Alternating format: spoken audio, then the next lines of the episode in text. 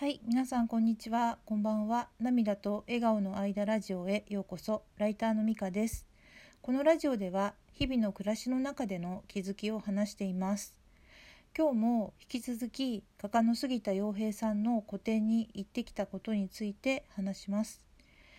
と3月18日は招待されたお客さんですが、昨日の3月21日までの4日間東京国際フォーラムでアートフェア東京というアートのイベントが開かれていてそこのみんなのギャラリーさんのブースで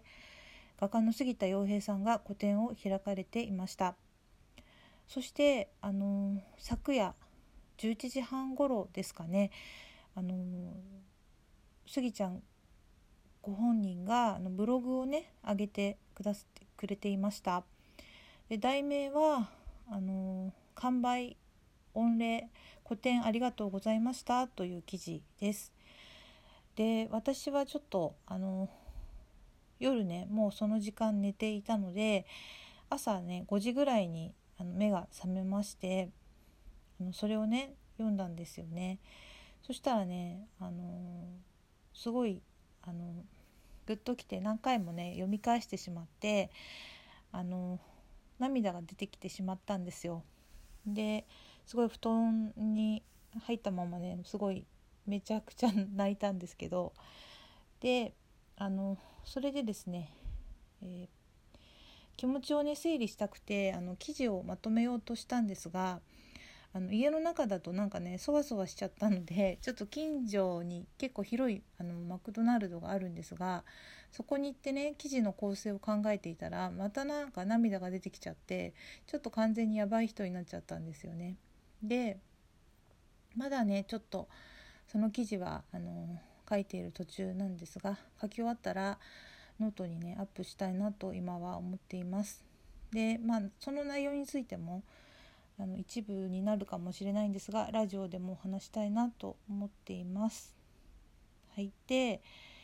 今日はねちょっとその前にですね昨日予告というかお話をしていたあのみんなのギャラリーのオーナーの杉田さんとねあのその個展にあの3月19日の日に個展に伺った時にあのお話しさせていただいたんですがそのことについて話します。ですがねあのお話ししたことね残念ながらちょっと全部は覚えてなくて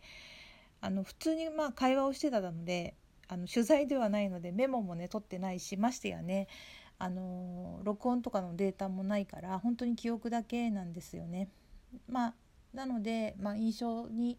残って今覚えていることを、まあ、話そうと思います。であのまずねご挨拶させてもらってあのみんなのギャラリーさんのホームページのニュースレターの記事ギャラリーと作家の出会いについてという文章と、えっと、ノートの記事の、えー、杉田陽平というアーティストっていう記事を読んであの感動したのであの私は自分のやってる、まあ、このラジオですけどで話させていただいたりあのノートの記事画家の杉田陽平さんと個展を開催するみんなのギャラリーのオーナーとの物語が心に響いたのでノートを久しぶりに書きましたというね記事をね書かせてもらいましたという話をしました。えーと、そうしたらあのオーナーが、えーと、スギちゃんとは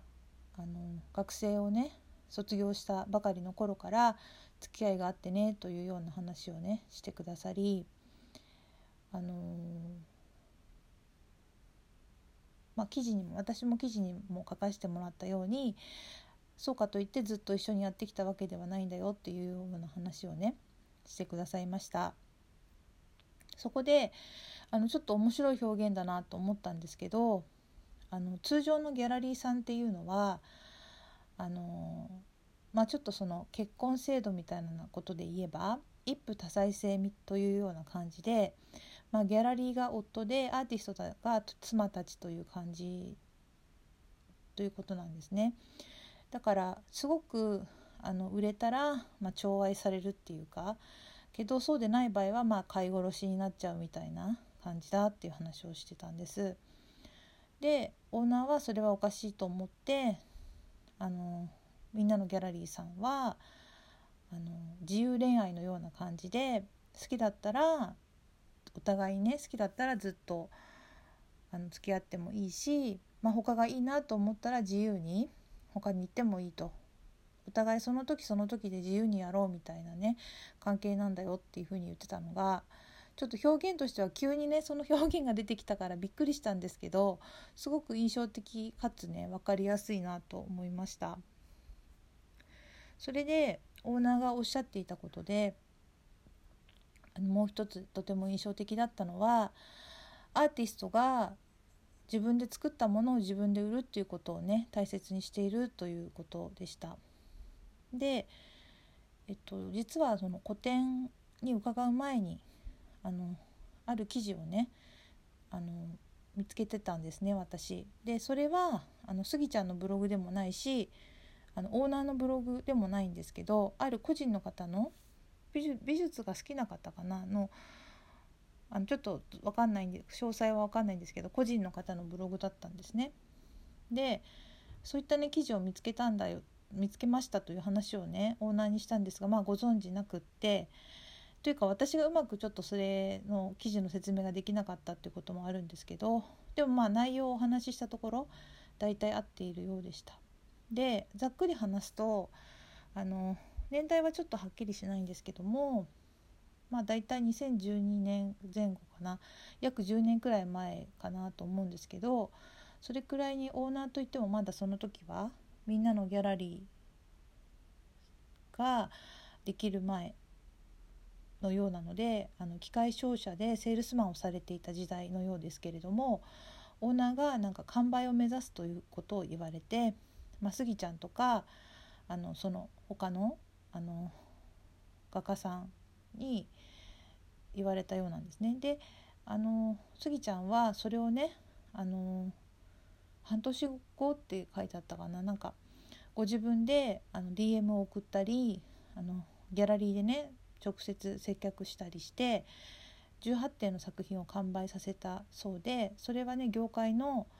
あの常識とは違うあのすごいことだったようなんですね。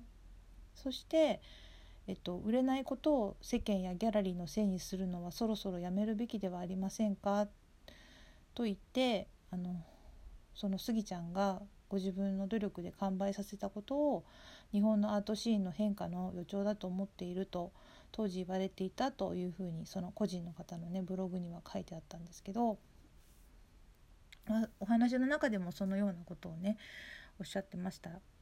でスギちゃんがあの私が、まあ、バチェロレッテで知って完売作家っていうことをね聞いてあのすごいなとはもちろん思ってたんですけどそのなんか完売作家っていう言葉の裏がよく分かってなくてだから本当にその裏ではもう人任せではなくご自分の努力というか工夫というか作品をね素晴らしいものにすることはもちろんそれと同じくらいしっかりとお客さんに届くようにされているんだなっていうことがよく分かりました。でこの時のこととかオーナーの言葉が直接スギちゃんに影響を及ぼしたのかどうかは分からないとオーナーはおっしゃっていましたがオーナーはねあのいつもアーティストの皆さんにそういうことを言っているような様子でした。えっとなので真相はわからないですけれどもそうやってね当時から丁寧にお客さんに向き合いながら一人一人に伝わる努力をして言葉を磨かれたり心に寄り添ったりもちろん自分の作りたいもので人に届くものを作るという努力もねスギちゃんはされてきたんだなと改めて思いました。またねスギちゃんの昨日の夜のブログからアートフェア東京という特別なイベントに個展形式で出展しないかとねオーナーが声をかけてくれたこととか販売方法や展示方法作品数公開のタイミングまで全てスギちゃんを信じて任せてサポートに徹されたというオーナーをはじめギャラリーのスタッフさんとスギちゃんの信頼関係はね本当に素晴らしいなと思いました。でオーナーは絵がどうとかっていうことは細かいことはわからないとしながらスギちゃんの画家としての信念とか姿勢とかをとても高く買っているように感じました。そしてあのこれからね世界にも人気や評判が広がっていくだろうなみたいな感じでつぶやいてたこともすごく印象的でした。ただまあ今のままではなくもっと変化していく必要があるかもというようなことをね言っていたんですけれどもあのこれからのねあの画家の杉田洋平さんにとても期待しつつ温かく見守っている感じが伝わってきました。あとねちょっと面白かったのはねバチロレッテの話がちょっと聞けたんですよね。まあ、いくつかお話は聞いたんですがその中で印象的だったのはオーナーはバチェロレッテでは萌子さんがスギちゃんはもちろん男性陣の魅力をね引き出していたんじゃないかっておっしゃってて萌子さんだからみんなの魅力がね引き出されてもらった引き出してもらえて輝けたんじゃないかって言われてたのがすごく素敵な視点だなと思いました。そうですね。あのだからスギちゃんそのオーナーの話も聞いて、まあ、スギちゃんがねあの、まあ、当時からいろいろ苦悩しながらもすごく努力されて今があるんだなっていうことを感じました。で今回のねアートフェア東京のあの個展の完売につながっているんだなと思ってあのちょっとじんとしました。はい、ということで今日のラジオはねこれで終わります。アートフェア東京全体の話とかあの個展全体の話しすぎちゃんの古典全体の話はまた話します。今日も最後までありがとうございました。ではまたさようなら。